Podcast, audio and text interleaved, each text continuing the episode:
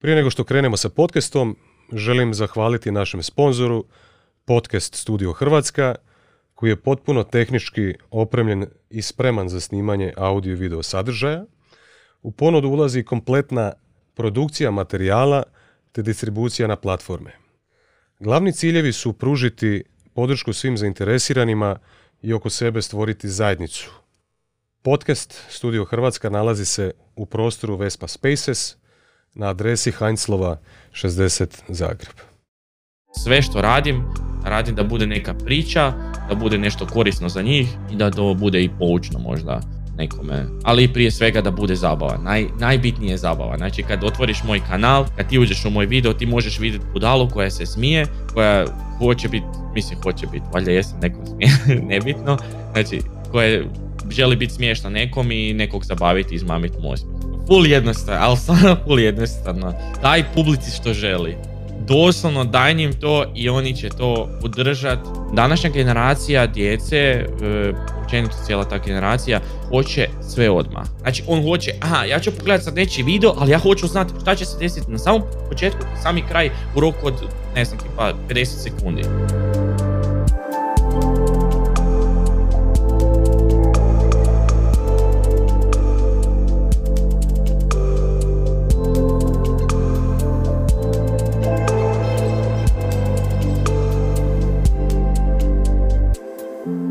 Dame i gospodo, moje ime je Vinko, a vi pratite Lud Podcast. Mjesto gdje istražujemo koncept uspjeha s ljudima iz raznih životnih polja. Otkrite ideje koji ih prate na njihovom autentičnom putu. Današnji gost Lud Podcasta je Marko Dolenec, 25-godišnji content creator rodom iz Koprivnice, Tip sadržaja koji kreira je takozvani let's play, gdje content kreator dokumentira playthrough video igrice koja uključuje njegove komentare, uglavnom šaljevog karaktera te camera view gamerovog lica, to jest Markovog lica u ovom slučaju. Sadržaj e, sličan mega popularnom e, kanalu PewDiePie koji je postao dio pop kulture, te godinama jedan od najpretplečenijih kanala na YouTube, to jest najsubscribanih, više subscribanih kanala na YouTube. E, sam Marko je okupio nevjerovatnih 380 tisuća subscribera te postigao 97,5 milijuna pregleda na svom YouTube kanalu kad sam ja zadnji puta gledao, možda tu sad je već i puno više. Ovaj, kako izgleda život iz, njegov, iz njegove perspektive, kako je došao do ovakvog uspjeha i što slijedi dalje, saznaćemo upravo sada. Pa Marko, dobrodošao mi, kako si? Prije svega, hvala puno na pozivu i uh, lijepom predstavljanju. Uh, moram ispraviti da smo već blizu 100 miliona pregleda na samom kanalu, što je velika brojka. Evo, ja, ja sam ove brojke provjerio, čini mi se prije 4-5 dana, tako da to kod tebe ide sve ne, nevjerovatno velikom brzinom. Da, da. A daj mi reci ovak nekako za, za, za početak, kada bi te netko pitao s čime se baviš, kako ti to objasniš? Ajde, ne, prvo nekome, prvo recimo svoje baki ili tako nekome starijem ili nečijoj tuđoj baki, kako bi, kako bi tako, toj osobi objasnio čim se baviš? To je, znači, ali to je stvarno, znači, to je stvarno jako teško nekom objasniti, jer svaki put, eh, znači, gledam kome god da se želim obratiti, točnije čime se bavim, gledam na koliko ima godina otprilike, koliko je upućen u to nešto, onda ako je netko stariji, onda kažem, eh, ne znam, marketingom, a kada me neko ovako mlađi pita, onda kažem, ok, snimam e, video igre, objavljam to na svom YouTube kanalu, bavim se još tu svačim nekim drugim platformicama, što sve ide uz sami YouTube kanal. Hmm. E, kada si krenio sa, sa cijelom ovom pričom? I odakle ta ljubav prema video igricama? Juj, to je krenulo tamo 2018. godine. Krenuo sam igrati PUBG, Player Unknown's Battle, uh, Battlegrounds, prva jedna od najpopularnijih uh, uh, Battle Royale igrica. To mi se jako svidlo, doslovno, mislim, igram igrice od samih, od, od samih svojih početaka, znači od samog PlayStation jedinice do, eto, do PC-a. Dobio sam malo jači PC, odlučio sam zaigrati taj PUBG, no nije taj PC bio dovoljno jak za taj PUBG jer je bila toliko neoptimizirana igrica, ali ja sam i dalje to igro, trudio se i u 10 mjeseci skupio jedno, 10, e, jedno 2000 sati u 10 mjeseci u igrici a bio sam jedan od top 50 u Europi u to vrijeme, a svidlo mi se i rekao sam zašto ja ne bi mogao pokazati svoj skill ekipi, znači da gleda to uživo, da vide, da se dive mojem skillu. Ja to volim gledat kad me neko pohvali, ono, da mi u chatu netko napiše nešto, to mi je bilo jako cool i tako je sve krenulo. Um, došlo je vrijeme kad sam se preselio u Austriju, jednostavno morao sam, jer me tako eto, život na, naveo na taj put. Ošao sam u Austriju, počeo sam drugi dan već raditi, znači išao sam već drugi dan na razgovor za posao, prihvatili su me i treći dan sam već krenuo sa samim poslom. Prva plaća koja je bila, kupio sam si brutalan PC, znači sve pare sam dao na računalo da bi mogu igrati taj PUBG i da mogu streamati. Mislim, ja sam ga igrao, ali nisam streamao. I kak sam to sve sklopio, krenuo sam sa streamanjem i to je trajalo, ja mislim, tri mjeseca uzastopno a, streamanje i posao. Znači ja kad sam došao sa, znači tipa u pola sedam krećem sa poslom, u tri sam bio e, završio, u tri petnaest sam bio kući, znači oko nekih četiri sata popodne sam upalio live do jedno osam na večer, svaki dan po četiri sata, tri mjeseca daily streamovi, mada to nije bilo nešto kao ono gledano, bilo je nekih desetak ljudi, svaki dan sve više i više, nekih jedno 150 subscribera sam se kupio kroz ta tri mjeseca. uh Nekim tim rast. Koliko, prva Zapravo, mjeseca? Ne, ne, prvih tri mjeseca, ja sam se zbunio. Prvih tri mjeseca sam imao nekih oko par tisuća, nešto sitno, ali zašto? Jako sam ljubomora na tebe sad, kako si to uspio napraviti, aj reci zašto da ću. A, to je bilo par mjeseca. Došao je Fortnite, a tad je Fortnite izašao i bila je treća sezona Fortnite kak je buknula na Balkanu. Znači svi, mislim ne sam na Balkanu u svijetu. Mhm. I ja sam onak, ok, sviđa mi se ovaj posao, imao sam jednom trenutku malo više ljudi u streamu kad sam bio streamao taj PUBG, nije to bilo toliko podržano, svidlo mi se jako, chat onako lijepo su pisali, meni se to svidlo, ja sam odlučio Fortnite. Hajmo probat, možda budu to ljudi htjeli gledat. Ja sam bio, naj... toliko sam bio loš, nisam znao graditi svašta nešto, nije ni bitno, ali sam se zato glupirao, smio i to, i to se ekipi svidlo i tako došao sam do nekih, ne znam, tipa tisuću subscribera u to vrijeme i na tisuću subscribera gledalo me nekih dvijestotinjak ljudi plus. Čak je znalo doći, znači pik je, ovisno je bio u gameplayu, e, točnije, ovisno je bilo u game timeu. Znači ako je bio onaj time kad smo trebali pobijediti, znači Victory Royale da se uzme, a, tu je bilo najviše ljudi. Svi su htjeli gledati na, taj napeti dio dok ja tryhardam, skačem tamo, pokušavam nešto graditi, sakrivam se po žbunovima i tako to. A, tu je znalo doći čak i pik do 450 do 500 ljudi i onda padne, ne znam, tipa počne novi game, padne na jedno 250, 200, nemam pojma, ljudi, 300, jer to ono ljudi više kao početak je dosadan u igrici. I tako je krenulo, subscriberi su samo išli, a u ta tri mjeseca uh, dobio sam, uh, mislim nisam dobio otkaz, nego jednostavno morao sam dati otkaz jer mi papiri u Austriji nisu bili dobri. Uh, I onda sam krenuo, onda se rekao kao sljedeća godina do sedmog mjeseca neću moći raditi u Austriji, a da se vraćam za Hrvatsku i sada idem raditi za nešto sitno, mislim iskreno to mi nije bilo baš nešto um, od želje. I onda sam ti nastavio dalje sa YouTube-om, ali uh, nakon še, znači dodatnih tri mjeseca ja sam došao do 35 tisuća. Čekaj da pokušam tih... za ljude uh, koji znači, gledaju i slušaju da, da im pokušamo dati neki time frame. Znači rekao si, ajmo se vratiti malkice u, u, u još tvoje djetinstvo ovaj, i još mlađe dane.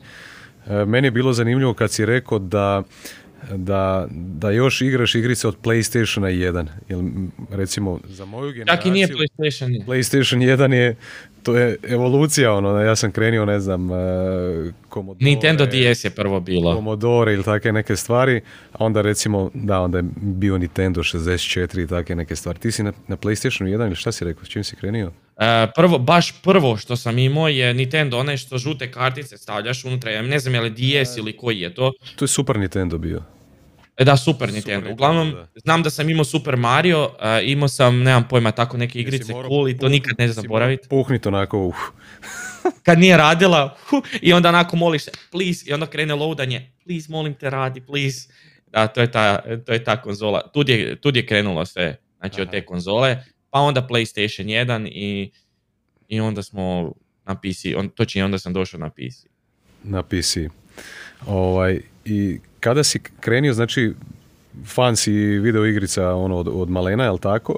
Tako I je, da. rekao si da si 2018. prvi puta pomislio pa zašto ja ne bi sebe snimao ovaj, i zašto si, zašto si to odlučio ra- raditi? Ovaj, da, li- da li si vidio da je to u svijetu ovaj, uzelo nekog maha pa postalo je popularno? E, Twitch je neka od aplikacija, koliko ja znam, koje su popularizirale. Taj, ja sam se, moj brat je znao igrat, e, ne, moj brat je znao gledat e, ljude poput tebe, brat je četiri godine mlađi od mene, recimo Mhm. 32 sad godine, ovaj, ja sam njega pitao, pa zašto to radiš? Ono, mislim, nije mi, nije mi jasno, zašto gubiš vrijeme, gledaš nekog drugog tipa kak igra igrice, zašto, zašto se to događa? Pa da mi prvo malo ti opisati tu neku psihologiju iza toga, ovaj, zašto to ljudi gledaju, zašto, zašto ti recimo to streamaš, e, ko- ko- koji su razlozi, ono? Prvenstveno, evo recimo PUBG, e, prvi početak PUBG, e, znači kak sam ja, zap- mislim ja sam pratio dosta stranu scenu, ali e, počeo sam našu scenu pratit, e, popularne PUBG streamere, jer mi se ta igrica svidla, ja rekao ajde gledat ću, pa kad budem imao dovoljno novaca da si mogu priuštiti tu igricu, jer tad u to vrijeme ja mislim da je bila neki 40 eura, nisam siguran, to je stvarno bilo puno za mene u Hrvatskoj, dok sam bio tad tih, ne znam koliko sam imao, 18-19 godina, nemam pojma. A, to mi je tada bilo skupo. I onda sam gledao kako drugi igraju, hajpo se, ja ću ovako igrati, ja jedva čekam ovo ono. Ali prvenstveno, gameplay da me neko gleda i da se di, kao divi mom skillu, to je samo bila prekretnica, inače bi snimao funny content zato što prvenstveno moji u kući me ne mogu više trpjeti, a ja volim zabavljati i zezat se, znači glupirat se na svoj račun. To je meni nešto, i kad vidim neko da se, da, da nekom izmamim osmijeh, meni je to, meni je srce puno. Ne znam zašto, ali takav sam lik. Energičan i volim, volim zabavljati ljude i tako je to krenulo. Prvo streamovi, a onda sam se e, svapao na same videe. Znači, znači na 35 tisuća subscribera mojih, ja sam se prebacio na snimanje videa. Što i nije bilo jednako, jer streamanje i snimanje je potpuno drugčiji svijet.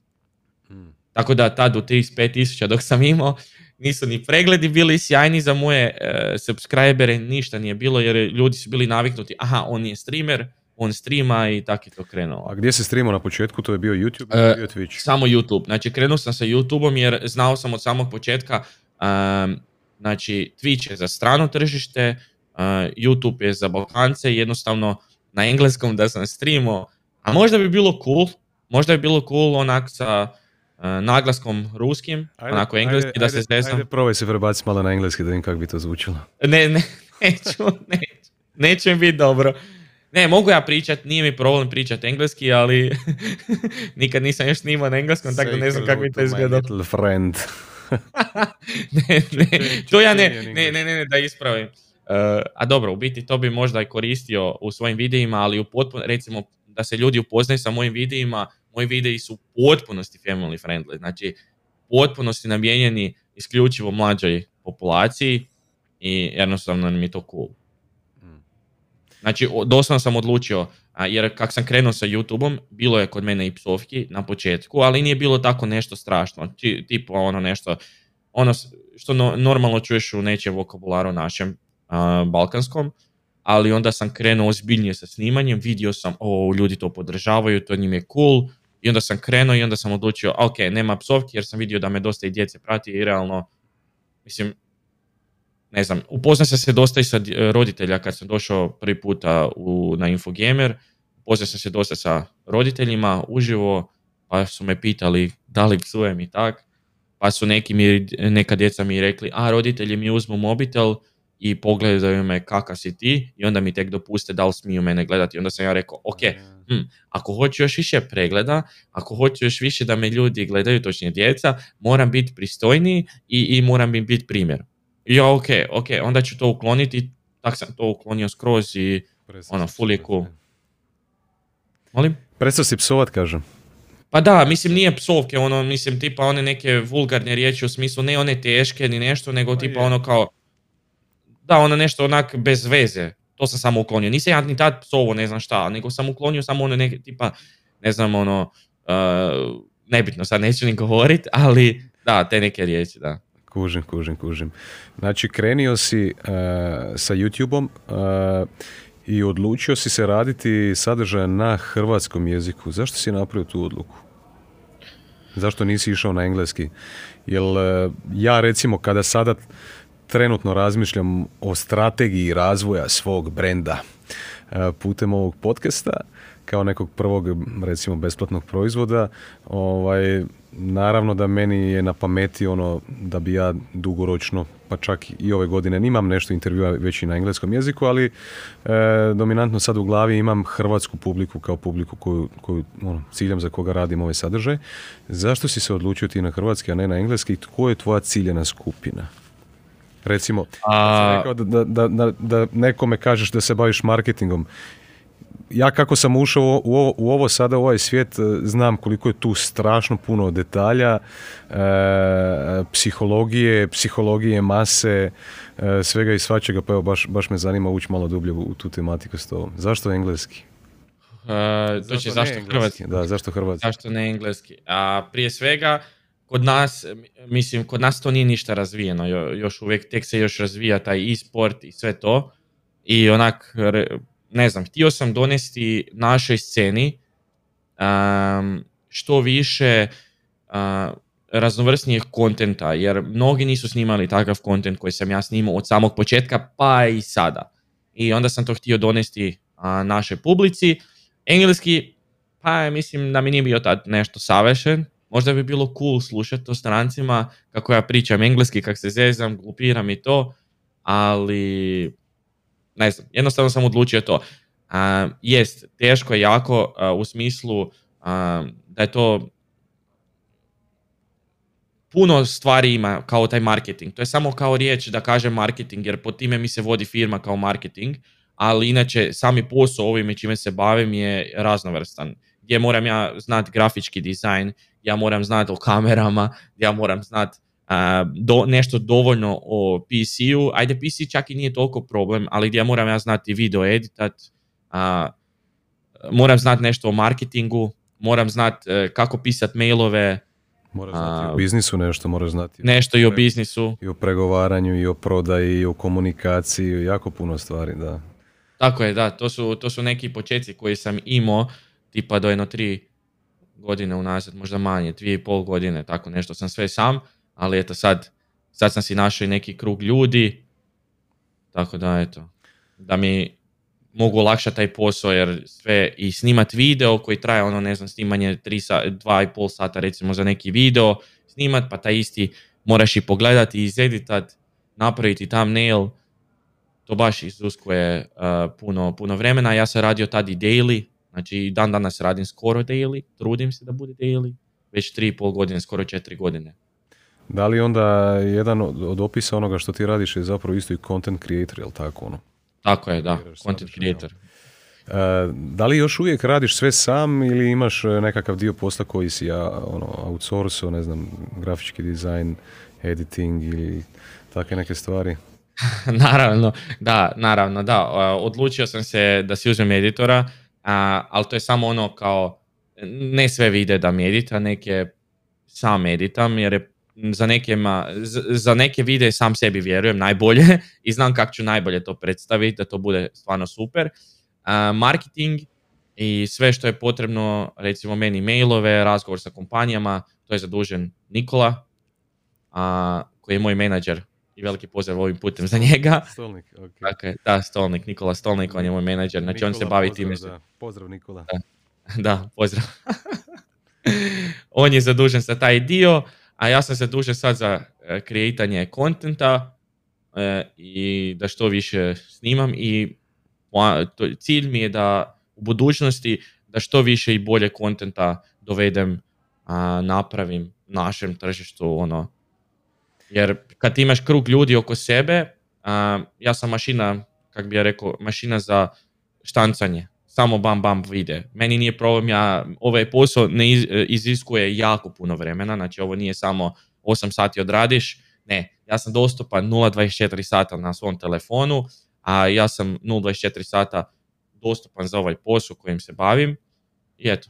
ali mislim, ne bi to bilo ništa da ja ne volim ovaj posao, da se razumijemo. Je, toliko puno pitanja mi pada na pamet. Ovaj, ja, ja, sam krenio ovaj svijet isto eh, kreiranja sadržaja. Ovaj, i intrigantan mi je jako i marketing i cijeli taj dio koji je vezan, pa čak i dizajn, eh, brand eh, i sve ta, sva ta priča oko, oko kreiranja sadržaja. ajde da te pitam, jel primijetio sam i kod sebe tu recimo takvu sklonost ili grešku da kada idem kreirati sadržaj, da ga kreiram radi sebe, a ne radi osobe tog avatara nekog koje sam ja osmislio s druge strane da bi trebao konzumirati ovo i da bi trebao imati vrijednosti od ovoga. Ja recimo sad kad tebi postavljam pitanje i to se osvještavam u zadnje vrijeme kako god i, i ono idemo naprijed, ko sluša sad ovo s druge strane i koji najveći benefit bi ta osoba imala s druge strane ovaj, s obzirom na, na sadržaj, ono o čemu ćemo nas dvoje pričati, tko je to? Da li je to netko ko se bavi marketingom pa želi naučiti nešto više o YouTube-u? Da li je to neko ko e, radi biznis pa kužiš me šta ti, šta ti hoću reći.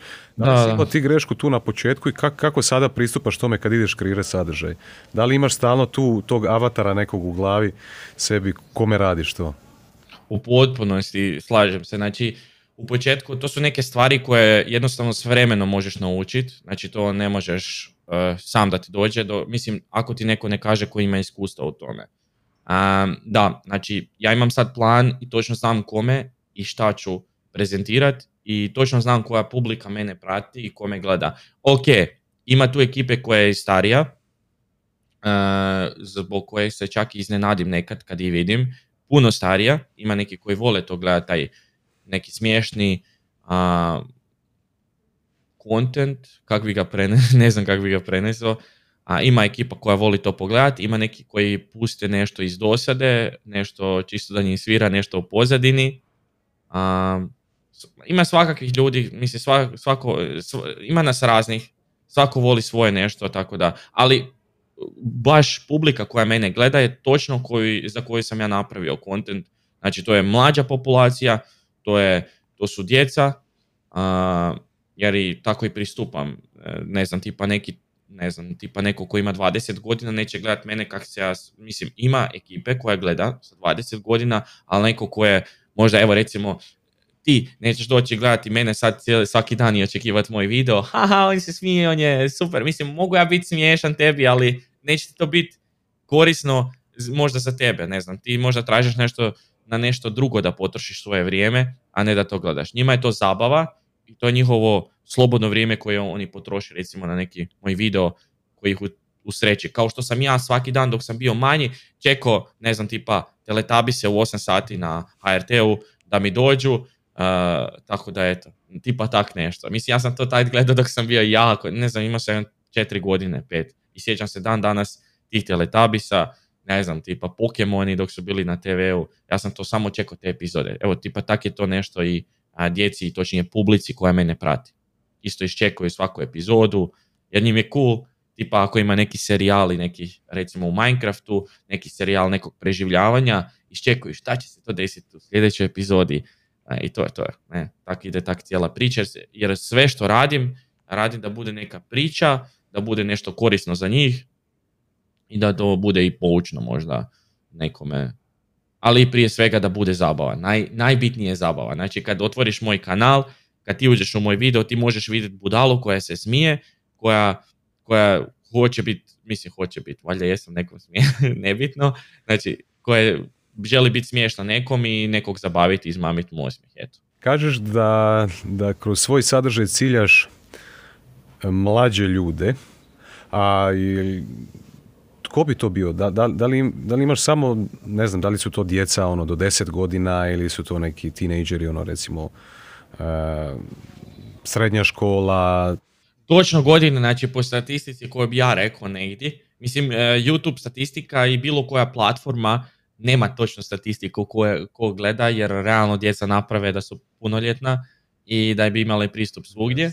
Ali tipa ono što bi ja zaključio ima i mlađih, znači od 6 do nekih maksimalnih 16 godina. Znači od 6 do 16 godina to je moja dobna granica koju ja gledam da me prati. Ima tu možda i čak i manje koji imaju pristup, pristup internetu, pristup YouTube, ima ih. Ali čak ima i starijih, naravno. Imao sam priliku i upozna se, slikat sa ekipom koja je dosta starija od mene, ne dosta starija od mene, ali ono tu negdje tu moje godište otprilike. Gdje sam ja bio onak, je kaj stvarno? Jel stvarno? Meni je bilo to šokantno. Čovjek dođe i traži me sliku, ja gledam jer me zezam, mislio sam u pr, prvenstveno sam mislio da me zezaju, znači da me ekipa zeza, ne, onda sam skužio, počeo mi prepričavati, e cool su mi oni tvoji videi, ono ne znam da igraš Fortnite, u to vrijeme kad je bilo tad Infogamer prije ove pandemije i toga svega, ono kao, oni death ranovi su ti cool, treba bi još to snimati. Super, ok, cool. Još šokiran, ja, znači idemo čovjeka i meni šokantno. Da, zanimljivo mi je što ti, e, ti, ti pričaš jezikom uh, koji mogu ljudi od 6 do 16 godina nekako Tako je, se mogu povezati. Da. Ja mislim da ja komuniciram s ljudima od 6 do 16 godina da bi bio vrlo neuspješan u tom zadatku. A dobro, to je sad, to je sad, znači ti se baviš nekim drugim poslom, ja se ovim bavim i to je, to nas e, razlikuje. Naravno. Zato svako mora drugčije pričati i prilagoditi se svom poslu. Ajde ti si, znači 2018. prije tri godine si krenio s ovim i imao si fenomenalne rezultate od početka. Ono, mislim, ovo je nevjerovatno. U, u tri godine dođu do 380 tisuća subscribera, bit će uskoro 400 tisuća. E, ja sam malo Zagrebu tu priču društvenih mreža, digitalnog marketinga, ono, pa ne znam, od Instagrama koja je danas možda najpopularnija aplikacija, pa od ovih novih za mlađu populaciju TikToka ili ozbiljnijih e, LinkedIn ili Twitter nekako mi se učinilo i ono što sam ja do sad naučio da je nekako YouTube uh, najzahtjevnija uh, ne, neću YouTube nazvati društvenom mrežom, ali platforma ajde, gdje isto možeš da, da, platforma. nekakav community ovaj, stvoriti, da je najzahtjevnije stvarati nekakav community tamo, da, da to nekako i najteže ide i za, zato je, i, i radi toga je ova tva priča još, još fascinantnija. Uh, ajde nam daj malo E, možda prvo strateški kako si ti to postavio, pa onda i malo da, da se spustimo na neku nižu razinu taktički. Da li misliš da je to pitanje tvog uspjeha e, tebe kao osobnog brenda koji je uspio se dobro povezati sa, sa tom publikom, da li je pitanje toga što je tvoja niša gaming e, i, i zabava i takve neke stvari, da je to ti omogućilo da, da stvaraš takve brojke. Jer ja pokušam to usporediti sa sobom, ovo ipak e, sadržaj edukacijskog nekog tipa, ono za ljude koji žele raditi na sebi, profesionalni osobni razvoj, to je onako puno sumornija nekakva tema, malo nije, nije za, za, za svakoga. Ovaj, možda kad bi ušao u neku, u neku nišu kategoriju ono, motivacije, inspiracije, da je, da je samo to tu pretpostavljam da je puno više ovaj e, potražnje nekako. Ajde malo, malo nam daj tu priču, kako, kako si ti sve kretao? Strateški, kak, kak bi to moglo biti? Full jednostavno, ali stvarno full jednostavno. E, daj publici što želi. Doslovno daj njim to i oni će to podržat, oni će to, ne znam, cijenit.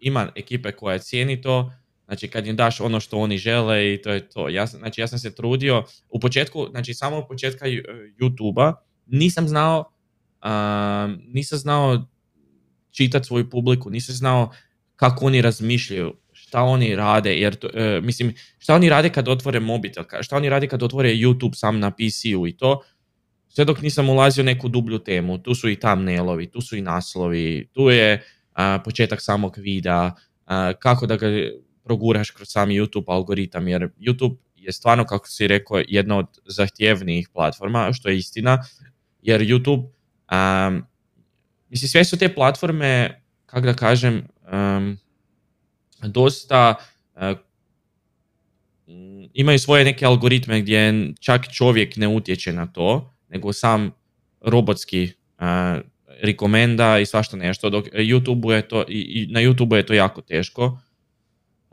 da te baca u neki recommended, postoji načini i treba pratiti i gledati šta drugi rade i kako rade i od njih učit nekome kome ide.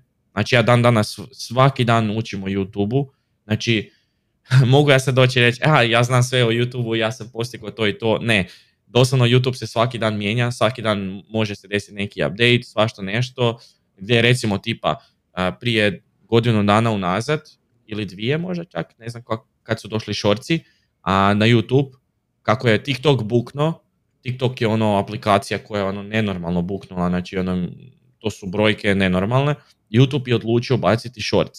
Mhm. I taj shorts sad oni više rekomendaju nego obične videe. Mm.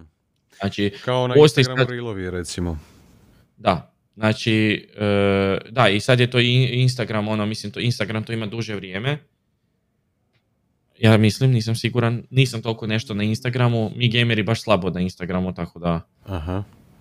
Nama je malo taj Instagram, recimo moj Instagram nije mi, malo je zapostavljen više nego, jer, jer jednostavno jako je teško posvetiti e, vrijeme e, više aplikacija, znači više platformi, jer ti kad, kad izračuneš e, dan ima samo 24 sata. Tipa, ja uložim 10 sati za video, znači tu je i snimanje i, ajmo recimo, i, na, snimanje, editanje, a, 10 sati. Plus još dok sam, prije nisam imao toliko ni brz internet, pa dok se to uploada, pa onda taj thumbnail, pa naslov, pa pa ne znam, dobro, naslovi čak i mi nisu ni problem, a, jer ja kad krenem snimat, ja prvo i, e, razmišljam o naslovu videa. Kad ja imam naslov videa, onda kreće snimanje. Znači, to je taktika.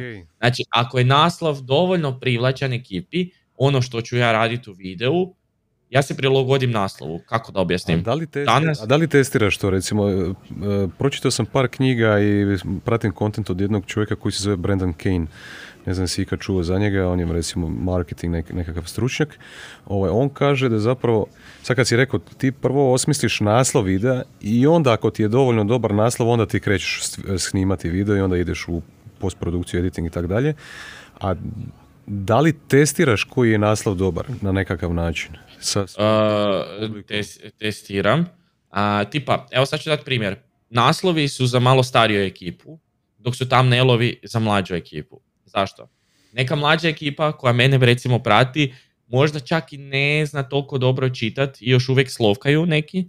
I onda da bi on čitao taj naslov, njega to ne zanima. On vidi sliku, njemu je slika privlačna, on će kliknuti na tu sliku jer mu je interesantna. Znači, ti moraš imati thumbnail u kojem ćeš privući osobu, znači koja će htjeti a on ima, znači ovo je nešto se dešava u ovom videu, on će kliknuti na to, to je dijete.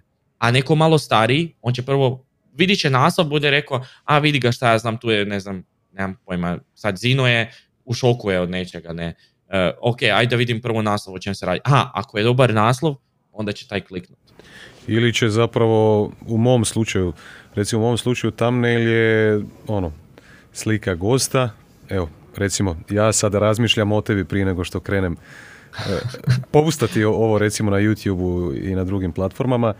Ovaj, kako će izgledati thumbnail, Kod mene je jednostavnija priča. Biće tvoja ono, fotografija, najvjerojatnije iz ovog našeg razgovora i ovaj, bit će nekakav naslov, nešto što će se vrtiti oko recimo YouTube, ono, nauči YouTube, budi ono YouTube, postani YouTube guru, kako skupiti, ono, puno pratiti ili tako nešto.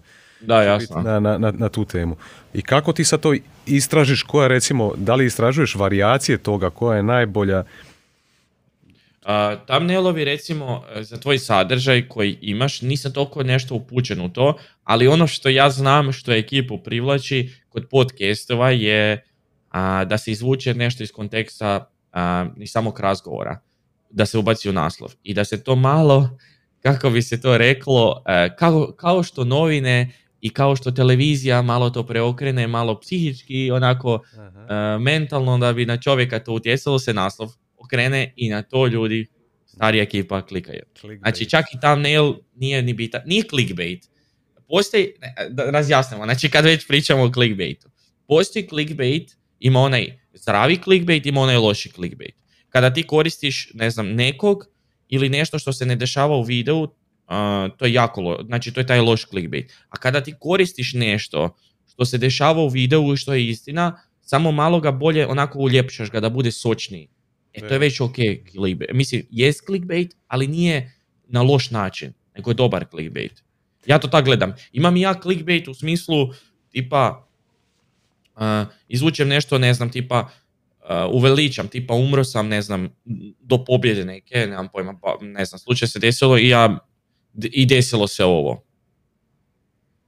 Skoro sam osvojio pobjedu i desilo se ovo. Mislim, to su bili nekad prijašnji naslovi. Sad su malo drugčiji, ali da, sve se mijenja, ali velim, kod podcasteva većinom a, ekipa baca takve, znači di se uzme iz samog konteksta i stavlja to u naslov samo malo sočnije. Ok, ne znam, ne znam da li sam ti shvatio, sad smo došli na clickbait, da li sam ti shvatio kako testiraš na, naslov recimo? Naslove kako testiram? Ne, ne, nema, nema e, testa. Mislim, ja stavim naslov, ali uh, kak da objasnim? Mislim, ja stavim naslov, uh, prije nisam radio naslove kao što danas radim, tipa za Minecraft. Minecraft, ja sam napisao Minecraft, to, ne znam, tipa napisao sam, danas smo, ne znam, danas smo, danas idemo u potragu za dijamantima ali danas više to ne stavljamo tako, tako naslov. Sad stavljam Minecraft, ali tražimo dijamante. To je sad nešto kao, kad se stavlja Minecraft na početku, onako, e, i, napiše se šta se ide raditi, šta se radi u videu, to bolje prolazi. Ne znam zašto, eto ja sam tako počeo raditi, to možeš vidjeti na mom kanalu da piše Minecraft, zarez, nešto šta se radi tako stavljam. I to prolazi. Aha, kao Minecraft je generalno kao nekakav fokus tema i onda... Da, i onda ono side, šta se zapravo dešava u videu. Ili recimo, e, taj Brandon Kane, njega, njega dosta pratim, on je napisao dvije knjige. Prva knjiga uh, One Million Followers in 30 Days, znači milijun followera u 30 dana. Da to je on uspio napraviti na Facebooku i onda je to napravio i na Instagramu i na ovim drugim platformama. Čisto da bi privukao pozornost na sebi i ono, da bi mogao pričati priču dalje. To je bio njegov hook point, kako on to naziva. Uh, ili, to je to. Ili to je to. ljepše nego Sad... clickbait je hook point. Uh, I onda je napisao tu drugu knjigu Hook Point, gdje on zapravo govori da imaš samo tri sekunde da nekom pri, ono, privučeš pažnju kad neko scrolla na Instagramu, kad neko ono, scrolla na YouTubeu ili ima neki suggested video ili tako nešto, da on stane, znači to je ta, taj vizual, ta, taj thumbnail, to je možda i tekst na thumbnailu, pa onda tekst u samom uh, naslovu, pa onda tek ono description, da, da ne pričam i šta ti ja znam dalje. Ali on kaže, njegova strategija je, on ima doslovce nekad i po desetke, nekad i po stotine razno raznih varijacija e, thumbnaila, e, teksta na thumbnailu, teksta u naslovu i onda on radi kroz dark post, on to testira na Facebooku. Aha, ok. I on, I on simultano pušta desetke, recimo prvo testira samo thumbnail, pa onda testira, ne znam, e, naslov, pa testira što god, kužiš, ima, ima jako puno varijacija i onda ona varijacija koja pobjedi, onda naravno i više novaca uloži u oglašavanje na, na tu varijaciju koja je pobjedila i onda tu varijaciju zapravo i pusti organski svoje, svoje publici dalje. Kak ti se čini to? Misliš da ima smisla ili možda čak ono i... ima smisla, ima smisla za recimo možda strano tržište toliko vremena uložiti u neko takvo testiranje zato što prije svega oni puno više ako ćemo realno zarađuju od samih tih video pregleda što je ono realno i ok da čovjek nešto radi. Oni ne rade toliko daily, oni imaju, tipa, mo, mislim, ima gaming kanala koji rade daily, ali oni sigurno nemaju vremena, e, bam, ja budem sad to testirao na fejsu da vidim da li to prolazi, da li to ne. I realno gledano ja ni ne mogu tako nešto napraviti da sad odem na Facebook jer mlađa populacija više nije na Facebooku. Znači njih ne, nema više. Mislim ima ih zbog igrica, nekih koje se povezuju putem mobitela da imaju account, ali većinom ekipa nema Facebook. Mlađa. TikTok, znači danas je, zapravo danas je, zašto je TikTok toliko uspješna platforma? I tako, e, mislim, zašto, zapravo, zato što današnja generacija djece, e, općenito cijela ta generacija, hoće sve odmah. Znači, da njim dostaviš odmah sve. Znači, on hoće, aha, ja ću pogledati sad nečiji video, ali ja hoću znati šta će se desiti na samom početku i sami kraj u roku od, ne znam, tipa 50 sekundi. Zato je TikTok. I zato TikTokovi počinju odmah sa, nema ono više, tipa, čak sam i ja maknuo svoje introje u videima, moji su bili vid, e, intro u videu minutu otprilike, dok sam ja, pozdrav šnitri moji, dobrodošli, bla, bla, mislim puno energičnije i to, uh, današnjem videu to i to radimo, ne, nema toga. Znači odmah, imaš ili u današnjem videu radimo to, to, to, to i to, to je tri, nekih 20 sekundi, bam, idemo već video. Ili kreće video, bam, pa možda neku pauzicu napravim kao objasnim. Danas neka smiješna scena, danas i onda tako kreće. Znači, da bi zadržali ekipi pažnju. Tipa, Mr. Beast, ne znam jesi čuo za njega, on je jako popularan, on nenormalno kako raste, dečko koji daje novce, koji zaradi daje novce. on je primjer. Znači, kod njeg ne počinje video, e, ekipo, danas ovo radimo. Ne, točnije, pozdrav ekipo, nemojte zaboraviti lajkati, subscribe to, nema to kod njeg. On je već na terenu i pokazuje šta se dešava u videu. Bam, bam, bam. I to je 20 minuta, ne znam, tipa 10 minuta videa koji ono sve ti pokaže. Super znači, doslovno... super brzo. Da, to the point. To, tako, to the point. E, točno to. Znači, ljudi, znači, ljudi danas vole takve vide, nisu samo ljudi, nego i djeca. Općenito, misli, svi su. Svi vole takve kratke videe, znači odmah daj mi ono što ja želim, znači daj mi da se ja zabavim, nemoj me, e, kao, nemoj me sad umarati sa tim svojim početkom, mislim to je razmišljanje uh, nekog ko gleda, nemoj me umarati s tim početkom, ajmo odmah na djelo, jer sad si zamisliti, ne, recimo ja bi prvi skipo nečiji video, tipa ovako se zalegnem i sad gledat ću nečiji video i krene mi intro, a ja ovak držim recimo tipa kokice, ja ću sad gledat. Znaš kaj, smaraš me, da budem ti kliknem dalje i idem dalje, samo zato što ima takav intro. Mislim, ja sam prvi isti koji, kad neko, onako, mislim, nema taj to the point, eto. Podsvjesno je to sve, tako da... Da. Te, dosta, dosta teško to postići, treba sigurno jako puno ovaj, truda. Ja, a to je stvarno, ja još uvijek istražujem to. Ja još uvijek istražujem kako da ja svojoj publici pridonesem sve da bude full brzo, da je to u 8 ili 10 minuta, ja čak e, počeo sam snimati duže videe, po 15, čak i 20 minuta, namjerno, zato što nemaju toliko, e, dosta ekipe prebacilo se na to kratke videe, bam, bam, bam, bam, ali nema toliko dugih videa.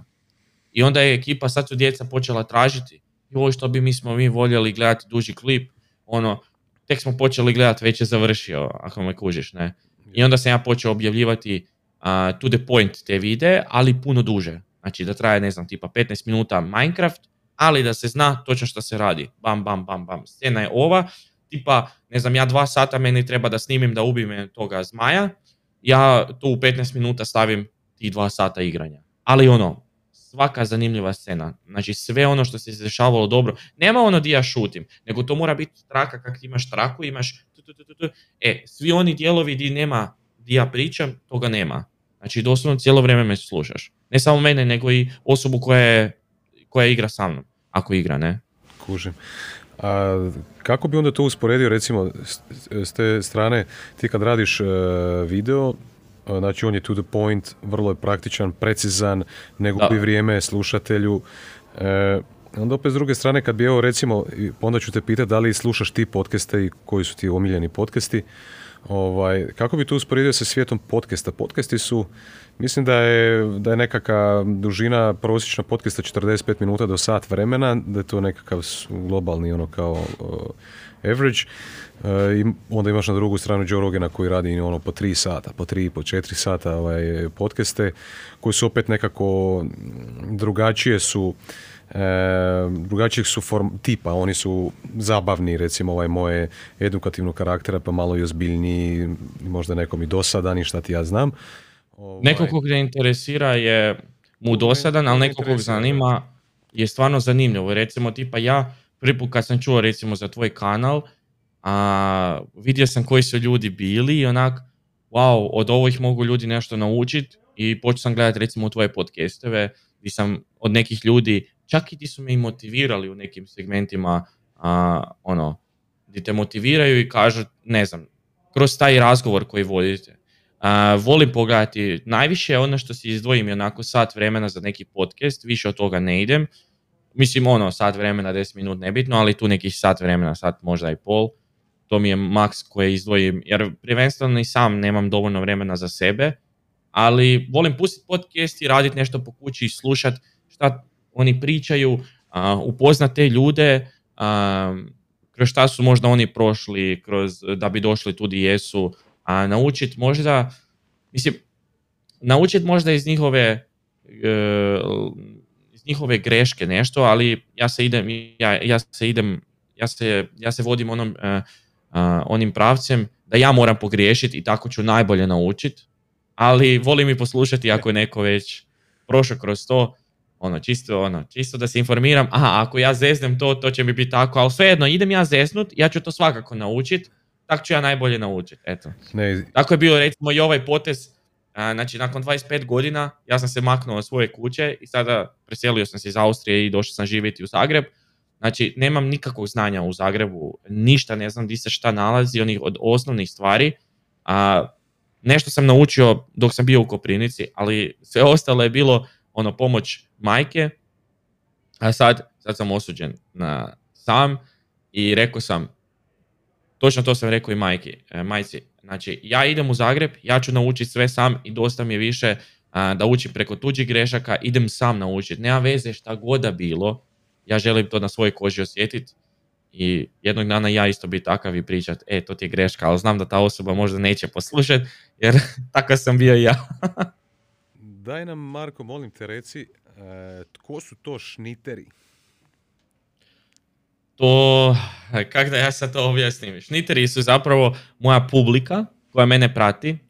Šniteri je zapravo preneseno značenje za ninja, kao ninja. Nisam htio upotrebljavati riječ ninja, pošto već to postoji na stranom tržištu, ninja čekaj, kao ninja. Čekaj, čekaj, a na kojem, kako u prenesenom značenju se to ninja? Pa ne znam, kao šniteri, kao, mislim, ninja imaju svoje one, one mačeve, katane i svašta nešto, mislim, dobro, to samuraj, ali imaju svoje ono kao šnitanje, kao rezanje, ovo, ono, tak sam ja to preneso i ful je, htio sam da nešto bude unikatno. Da ne budem onako statično nešto što svako ima, ne znam, po imenu nečemu, nego sam htio uzeti to ime da bude poznat i sva, uh, mislim poznat, ono kao da znaju svi, a to je Marko KC, to, to je ekipa koja Marko KC prati, uh, zato sam tako i htio i dosta uh, ekipe pita kao šta to znači, kao interesira ih, e, to je bio to the point. da svakog interesira kad čuje nešto kao tako pa da, jer ono neki ne znaju čak ni izgovorit, ekipa mlađa ne zna izgovorit, pa svašta kažu, ima i ono, kao i oni koji se bave onim za pse, pa svašta. Drugo, to najviše mrzim, da, šinteri, znači to najviše mrzim kad neko kaže, ali da, dobro, mislim, ne može svako ono, a, treba prvo skužiti da je zapravo šniteri, ali jako cool, meni je recimo cool riječ i upotrebljavao sam uvijek kao zašnitite like, kao da zašnite like, subscribe i tako, to sam to sam uvijek govorio tokom svoje live videa ili prilikom nekog uh, snimanja. Ne? Ajde kad si ovo spomenuo, sad palo mi na pamet, uh, koja je prednost ili moć uh, live Da li misliš, ili ja recimo trenutno ne radim svoje podcaste live, kad bi pustio live, misliš da bi, da bi, da bi bilo možda većeg efekta? Pa moguće, mislim, u, e, postoji ekipa koja prati live podcaste, zato što voli komentirati tokom samih, e, samog live-a. uh Cool je to što bi mogao vidjeti, recimo, mogo bi se povezati sa ekipom, znači sa publikom koja je u chatu. Znači, to je drugi, to je drugi način za povezivanje sa ljudima koji prate tebe, ne? I sad, e, fora je u tome da bi ti mogao možda postaviti neko pitanje koje možda nemaš, recimo, u glavi koje bi mene postavio, ali njih interesira. A, to je isto cool stvar a, gdje ti uživo možeš vidjeti, velim, šta oni misle o tome.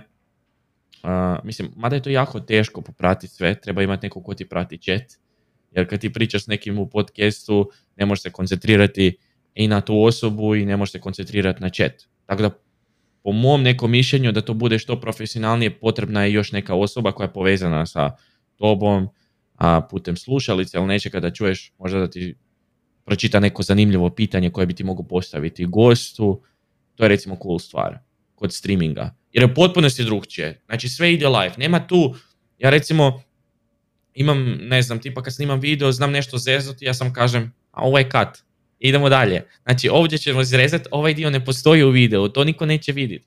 A live, live je nešto što svako vidi. I moraš dosta paziti šta radiš, recimo a, da nećeš nešto pogriješiti, možda, možda ne znam, tipa, ne znam, nešto, možda nekog uvrijediti ili šta god, jako moraš paziti sve dok su live Ne? jer sve uživo ide i to u jednom kliku ekipa snimi i nema tu više povratka. Klipaju i to je to, gotov si. da, da, da. Puno jednostavnije, fleksibilniji si kad možeš sam e. kao režiser odabrati šta hoćeš pa prikazati kasnije, šta ne. Točno to. Znači ono što ja odlučim da će se prikazati, to će se prikazati snimanju videa, a kroz live stream, ha, malo je stresnije. Ali dobro. Hajde mi reci, reci mi, molim te, kako u svijetu marketinga jako često kažu content is king, jel tako? Ja sam tako tu izjavu čuo milijardu puta. E, da li je to zaista tako i da li je to razlog tvog uspjeha?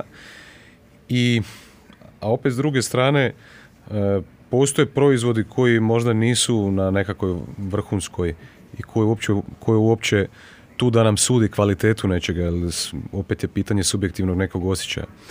Da li je Content King, a i kad izbaciš nekakav sadržaj, koliko je bitan i onaj drugi dio same promocije tog sadržaja? Da li ti e, radiš plaćene oglase na YouTube-u, da li radiš plaćene oglase možda na nekim drugim e, platformama? Kako to izgleda? A, znači, to izgleda ovako, da mora biti, po mom mišljenju, ono što ja gledam i volim da bude sve perfektno, znači da kontent sam po sebi mora biti odličan. Znači, ako nije meni da, znači ako ja sad svoj video pogledam, znači ja svoj video dnevno pogledam više od deset puta, kad ga editam i onda pogledam na kraju edita, pogledam finalnu, znači finalni projekt koji, sam, koji imam, ne, i onda tek, ako je meni zanimljiv tad, onda je to dobar kontent. Tak ja to gledam. Znači, ako je meni držalo pažnju da ja nisam skipo jer znam kakav je video, e, to je onda dobar video. Također isto i za reklame. Znači, za reklame više ulažem a, vremenski nego mo... A ne mogu reći za video, zašto to nije toliko... Ali to isto komplicirano, zato što to a, puno zahtjeva a, nekih stvari koje se radi tipa, ne znam, tipa dobijem na unboxing neki monitor, sad do, dobijem monitor i sad da bi ja snimao te pozicije za gameplay, kako ja igram taj sa tim monitorom i to, treba možda maknuti nešto, kako da objasnim, a, možda konkurente neke maknuti, zamijeniti i, i tako to. Postoji puno uh, segmenata koje moramo paziti recimo kod takvih stvari, kad se radi, znači nije to komplicirano, sad sam ja uzeo, jer moj kontent se ne sadrži da ja dođem i sad snimam ovako, e, stavi se tu na stol, to je to. Ne, ja radim e, na tome da se potrudim da promijenim uh, okruženje, tipa prostoriju koja je uljepšana puno za takve stvari i da bi to doveo na neki profesionalni nivo. Trudim se to sve, ono, sve više i više svakim a, trenutkom, jer ako, sa, ako su klijenti zadovoljni, točnije prije svega, ako sam ja, za, prije svega, ako sam ja zadovoljan, što ću podijeliti njima, i ako su oni zadovoljni, ja sam još više zadovoljan. Ali da, imam plaćene reklame koje idu kroz YouTube, naravno nisu sve, znači ne prihvaćivam svašta, znači to mora biti striktno ono što je moje dobnoj granici dozvoljeno. E, tipa ono, neću nešto prihvatiti što nije meni, što ja ne mislim da je dobro. Znači, neću, neću lagat nekog, ja sam stvorio to povjerenje njihovo kroz sve ove godine. I sad da ja zbog jedne reklame, zbog nekog novca koji ću ja dobiti, um, zeznem ili ono, da si uništim to povjerenje njihovo, neću si dopustiti. Tako da to, znači gledam, striktno gledam šta ću uh, plasirati ekipi, jer ako ću ja to kupit, kupit će i oni. Znači, ako, ću ja, ako me razumiješ šta mislim. Znači, neću ja sad doći da mi neko sad dođe nekakve, e, ne znam, tipa e, nekakve električne cigarete. Ne mogu ja to reklamirati. Prije svega ja ne pušim. Znači, ne konzumiram nikakve cigarete, ne e, konzumiram nikakav duhan, nešto. Da, moraš znači, imati sam, ono. Da, znači, doslovno sam striktno, ono, protiv toga sam. Ne? Mislim, nisam sad ja da dođem nekom i to, nego ovako ja smatram da to, meni to no, smrdi mi, nije mi dobro, smatram da to ne valja i ono, mislim, i smatram to štetnim, ne. I ne mogu doći sad, e, aha, ovo ti je, ovo ti je neki vape, e, to ti je nešto, kaj to nešto, znaš, to je neki okosi, ovo ono, i sad ja dođem toj ekipi kao to ti nije ništa štetno, to mogu i ja. Ne, ne bi to došao, zašto prvo ne bi ja to uzeo. Ajde za, za, za, da malo zatvorimo ovu priču o YouTube-u, imam još, još, još jedno pričanje, pitanje i oko tog e, izrade sadržaja, pa ćemo onda malkice na, na, na tvoj život i nekakve druge stvari za kraj. E, što se tiče tog e, monetiziranja cijele te priče, znači netko ko kreira sadržaj na internetu kao što kreiraš ti, E, na koji način može, može živjeti od, od, toga? Koji su najuobičajeniji? A misli doprinosi, odakle dolaze doprinosi? Kako misliš? Kako, misli, kako, kako, mi, kako na misliš... Način, e, na koji način e, neko ko kreira sadržaj na internetu kao ti, na koji način zarađuje novce? Zarađuje novce prije svega putem, recimo kada je YouTube u pitanju, putem platforme YouTube-a koji te plaća, na kontu tvojih e, reklama koje su iskočile u tom videu, gdje YouTube zaradi prije svega od tih reklama i onda daje postotak tebi koji si ti zaslužio iz koje god da si države. Jer svaka država ima svoj neki CPM, e, znači vrijednost tih reklama po tisuću pregleda na samom videu. Znači ti očito moraš odabrati mogućnost da, da na tvom sadržaju se prikazuju reklame nekakvih brendova, jel tako? Tako je. Uh, to je omogućio, onda ti YouTube uh, plaća, naravno, ovisno o broju subscribera, viewova i tako dalje.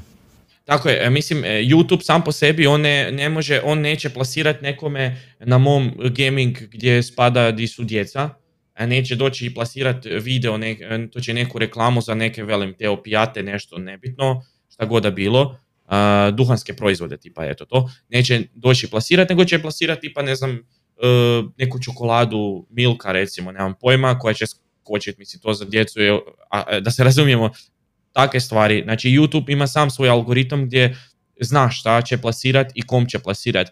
E, oni kanali koji ih manje ima na YouTube-u, njihove reklame su malo skuplje u videu jer su rijetki i onda i više i vrijede. Tako da ima i takva stvar. Segment, drugi segment gdje može čovjek zaraditi tipa Instagram profil gdje plaća se kroz same promocije, ne znam, slike, postova, nekih videa, storija, to su, to su, to su načini, točni izvori a, zarade, recimo u mom poslu. Gdje ja predstavljam neki proizvod, gdje ne znam, možda neku igru predstavljam, gdje ne znam, šta još mi mogu, nemam pojma neko piće ili nešto, znači, ti, pojma. Ti kao, što je meni recimo najbliže kroz Instagram influencere recimo na, na taj način. Dobro.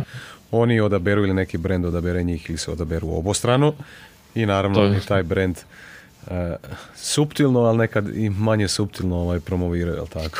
da, da, točno to, eto, točno to. Okay. Znači, Ajde, ajde malo da, da, da pređemo na, na, na, na tvoj e, možda neki dio života koji, koji nije samo ovaj YouTube i, i gaming. Ovaj, nedavno si objavio jednu e, jedan video na YouTube opet, evo sada, ali koji se zove Draw My Life. I jedan ilustrator je prekrasno ono to ilustrirao isto i ti e, po meni fan, fantastično ovaj, kao narator ispričao svoju priču ovaj, svog života do sada. Eh, pa evo, stavit ću link ovdje kad završimo, ovaj, stavit ću link eh, na YouTube da ljudi pogledaju. Meni je bila jako ovaj, inspirativna.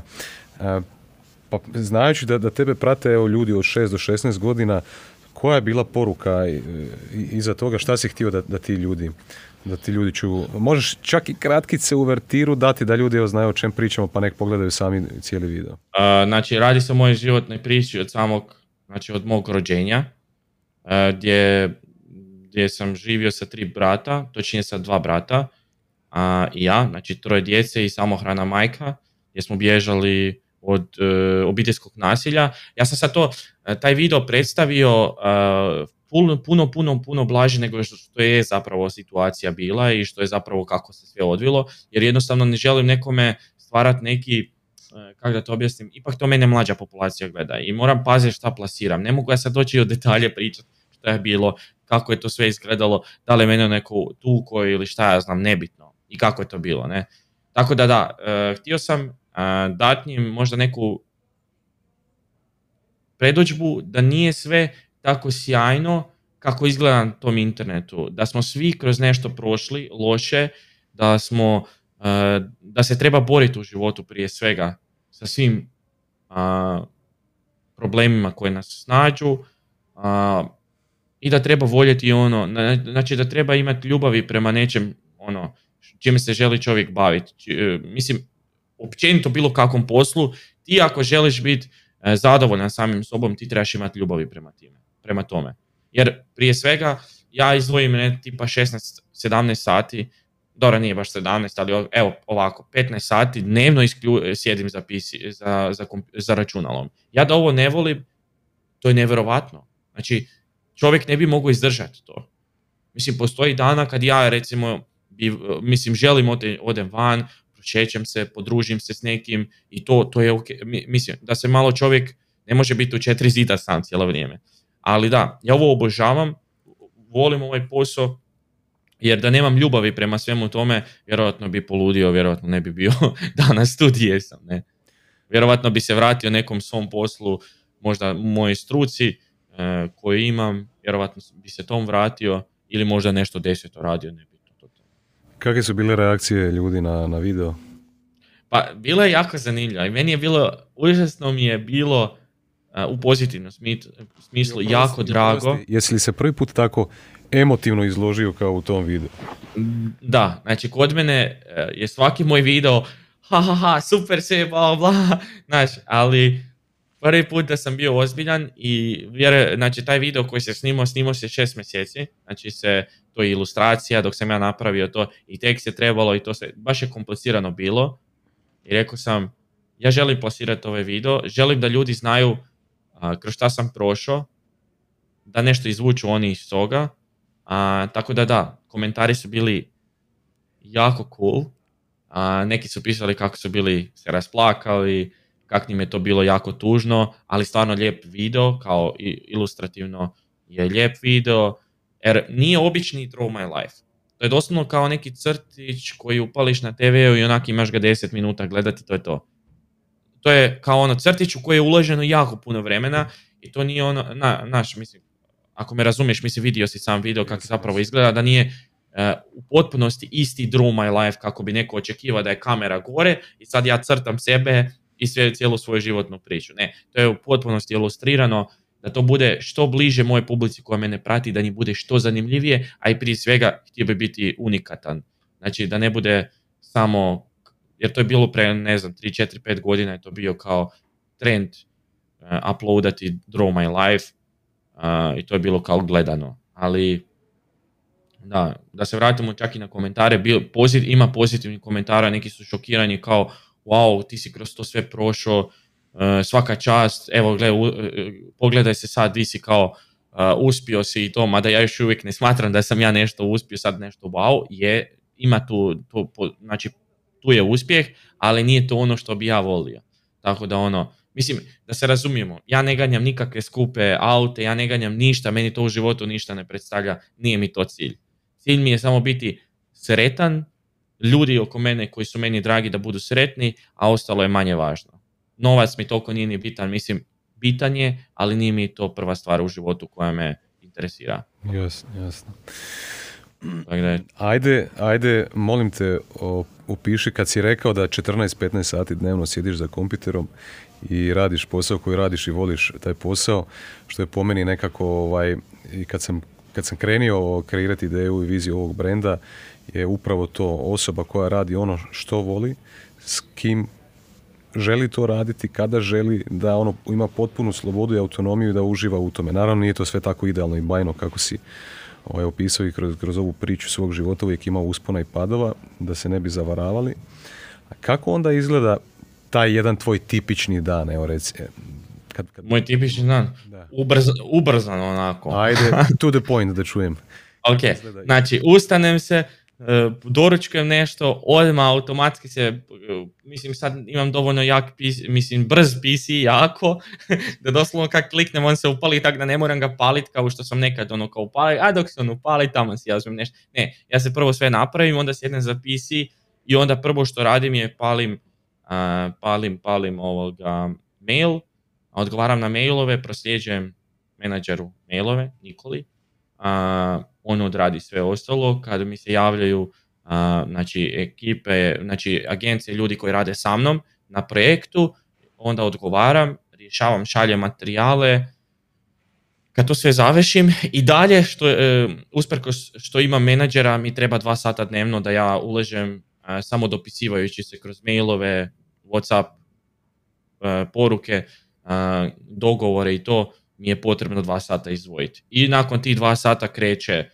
snimanje, pa editanje istog tog, poslije toga streamanje, jer streamam i na drugoj platformi, a, i na YouTube također snimam, streamam, a, i da, i onda dolazimo večer gdje dođe nekih 9-10 sati na večer, gdje bi čovjek mislio, aha, on će sad otići leći u krevet i to je to, možda pogledati neki film. Ne, ja ostanem, sad na, dođem na Discord recimo od Good game i s ekipom igramo igrice do, ne znam, tipa 12, 1, 2 ujutro i tako je cijeli moj dan. Ustanem recimo, jest fleksibilan, fleksibilno mi je radno vrijeme kao moje, znači ja mogu ustati, tipa jedan dan mogu ustati u 12 popodne, ali više to, to je bilo možda prije. Ali općenito sad više iznad 10 sati mi je već jako teško jer toliko sam blokiran sa svim poslom da jednostavno iznad 10 ako se probudim je već na knap sve, tako da moram tu negdje gledati da sam tu negdje već budan i spreman za posao i odraditi snimiti nešto ako mi neko, mislim, po dogovoru koje imam, ne, odradim materijale i da ih mogu već proslijediti, jer ne rade svi u 12 sati na večer, da se razumijemo, rade svi možda maksimalno do 3-5 popodne i to je to, ja moram već imati dostavljeno sve da bi ljudi vidjeli to, mogli autorizirati te materijale, da li je to u redu, da li nije, možda treba nešto ispraviti. Da, ali ima dana kad i recimo znam snimiti na večer u 12 sati u noći znam snimiti video. Mislim, to je bilo prije, dok sam prije snimao video, dok sam prije snimao, double uh, upload, šta to znači? Ujutro u, u, 8 sati, u, u 8 sati ujutro izlazi video i sljedeći izlazi, ne znam, u, tipa u 6 sati na večer. Dva videa dnevno, tri mjeseca daily uploada, svaki dan. Znači, to je doslovno, uh, budim se s YouTube-om i spavam s YouTube-om. Eto, tako je to bilo. Znači, nije bilo igranje ono kao, igram igrice sad, cool mi je to, nego to je bilo baš grind. To je bilo jedno vrijeme grind. A stvarno grind, ono, baš veliki. To je, znači, u tri mjeseca, to je 90 videa a, u tri mjeseca izbačeno bilo na YouTube. Sad... Po 10 minuta. Mislim da je ljudima sad jasno zašto imaš 380 tisuća subscribera na YouTube. dobro, dobro je sad, ne znam nija zašto imam, ali aj dobro. A dobro, mislim nije, e, kod mene je baš raznovrstan sadržaj, kod mene se snimaju sve moguće igrice, znači od one što su u trendu, pa čak i neke igrice sam i napravio trend na Balkanu, ima, ima tih nekih koje smo pokrenuli e, i sad su veliki trend. Još uvijek čak su, nisu toliko više jer traju dugo, ali tipa Brawl Stars, Brawl stvarno snimao se prije na Balkanu, ali sve dok nisam ja počeo uh, toliko snimat i tryhardat, ta igrica nije imala neku popularnost. Dok sad ima veliku. I sad imam prvi kod na Balkanu, dok neki koji su snimali prije davno, prije nisu uspjeli to dobiti. Imam kod, to je kod koji je u shopu kad se upiše moje ime, ja dobijem postotak neke, neke te zarade kad neko potroši, time na taj način me suporta, e, suporta ekipa koja igra igricu i gleda mene i moje videe, a kompanija Supercell koja je napravila tu igricu, oni mene suportili na taj način, eto što su mi pružili, podijeli taj svoj rivenju zarade sa mene od toga, ne, mm. kupnja u igrici, eto, tipa. Marko, pošto je e, Lud e, brand koji u svom srcu ima e, osobni razvoj, da li imaš u svom danu nekakve rutine koje, koje te recimo ovaj, tjeraju da, da nekako se razvijaš, radiš na sebi? Pa ja pitam, ne znam, najjednostavnije da li čitaš možda nekakve knjige? A, ono što naj, što krenuo sam sa nekim čitanjem, pa sam onda stao, ali ono što me, gdje sam krenuo raditi na sebi je, a, krenuo sam u teretanu.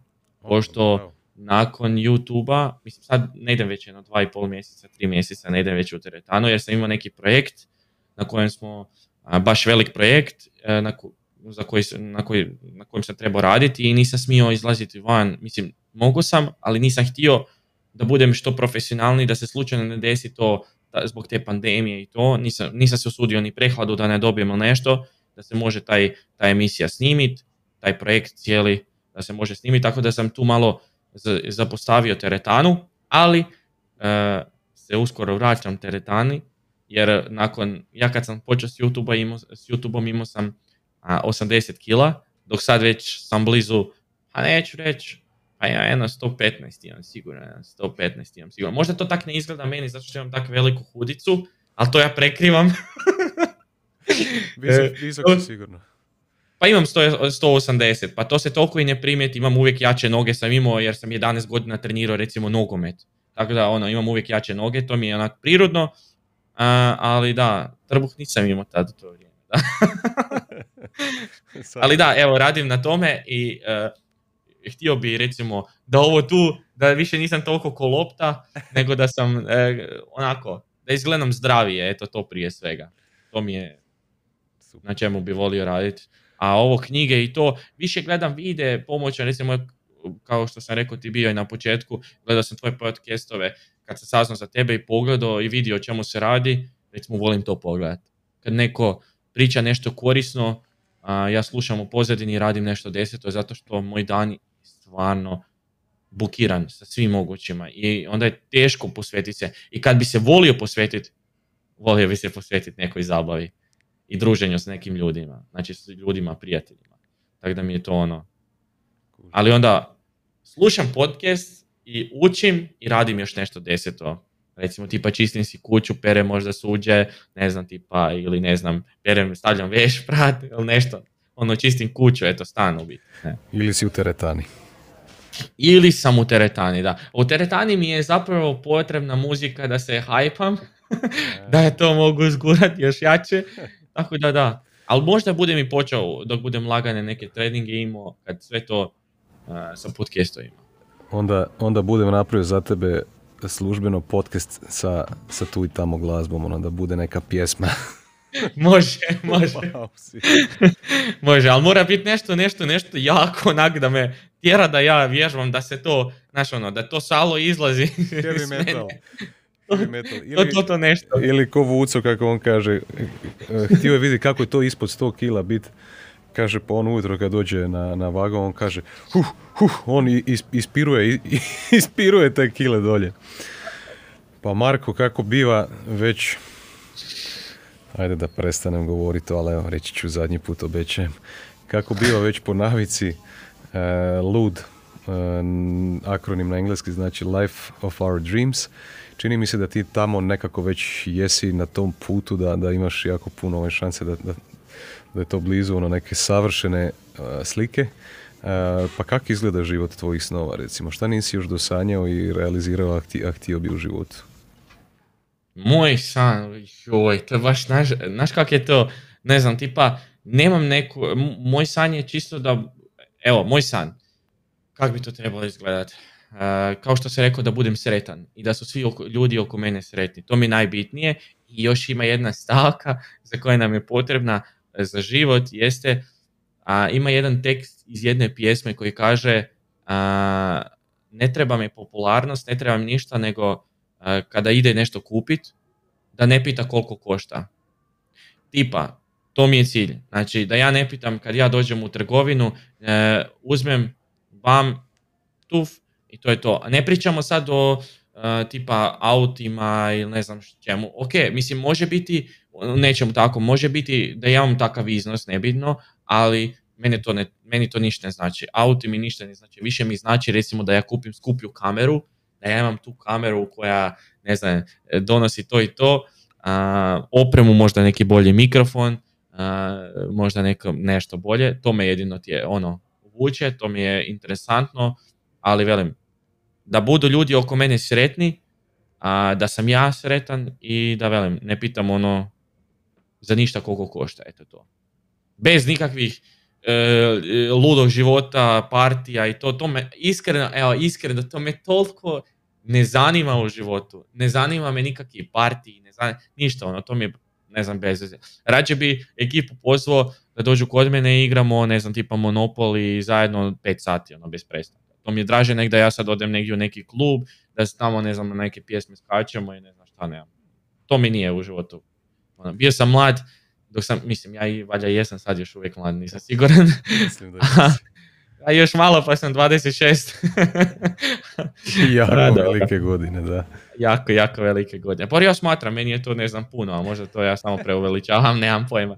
Ali da, eh, dok sam bio mlađi, tamo nekih 15-16 godina, dovoljno sam se izludirao i shvatio zapravo da je to ono, nema poantu tog. Mislim, svakom nam treba, um, zapravo ovako, shvatio sam da se ne trebamo uh, oslobađati nekih stresova i to kroz neke partije, ne znam šta, moje, tako nešto se može steknuti uz jako dobro društvo koje te okružuje i u današnje vrijeme trebali, smo, trebali bismo a, strogo paziti kako društvo biramo, eto to je to. Jer kako društvo ti biraš, tako ćeš ti biti uspješan. I to sam se uvjerio više puta i zapravo shvatio sam da, da trebam dobro društvo birati. Kako kažu, ti si prosjek pet ljudi s kojima provodiš najviše vremena. Tako. Pa tako nešto, tako Marko, hvala ti što si se odazvao mom pozivu. E, bilo je jako poučno, evo pozivam sve ljude koje zanima e, i marketing, koje zanima gaming, koje, koje zanima YouTube. Ovo je, ja mislim da, da masterclass, ako si ikad čuo za tu kompaniju, mislim da ono slobodno mogu tebe pozvati napraviti ono YouTube masterclass sa Markom. Ovaj, impresivno, brojke su velike nakon tri godine, sad ono samo, samo to može ići još, još dalje. E, pozdravljam puno tvoje šnitere, isto ako će neko od njih e, gledati. Ovaj, I evo, bilo mi je drago što, što, smo, što smo popričali. Hvala također i tebi na pozivu i na svim lijepim riječima i eto. Želim ti puno sreće dalje isto. Hvala. Čuvaj se. Također. Ekipa, e, bio je ovo još jedan Lud podcast. Vidimo se opet za dva tjedna prema uobičajenom rasporedu. Pazite se. Pozdrav. Pozdrav.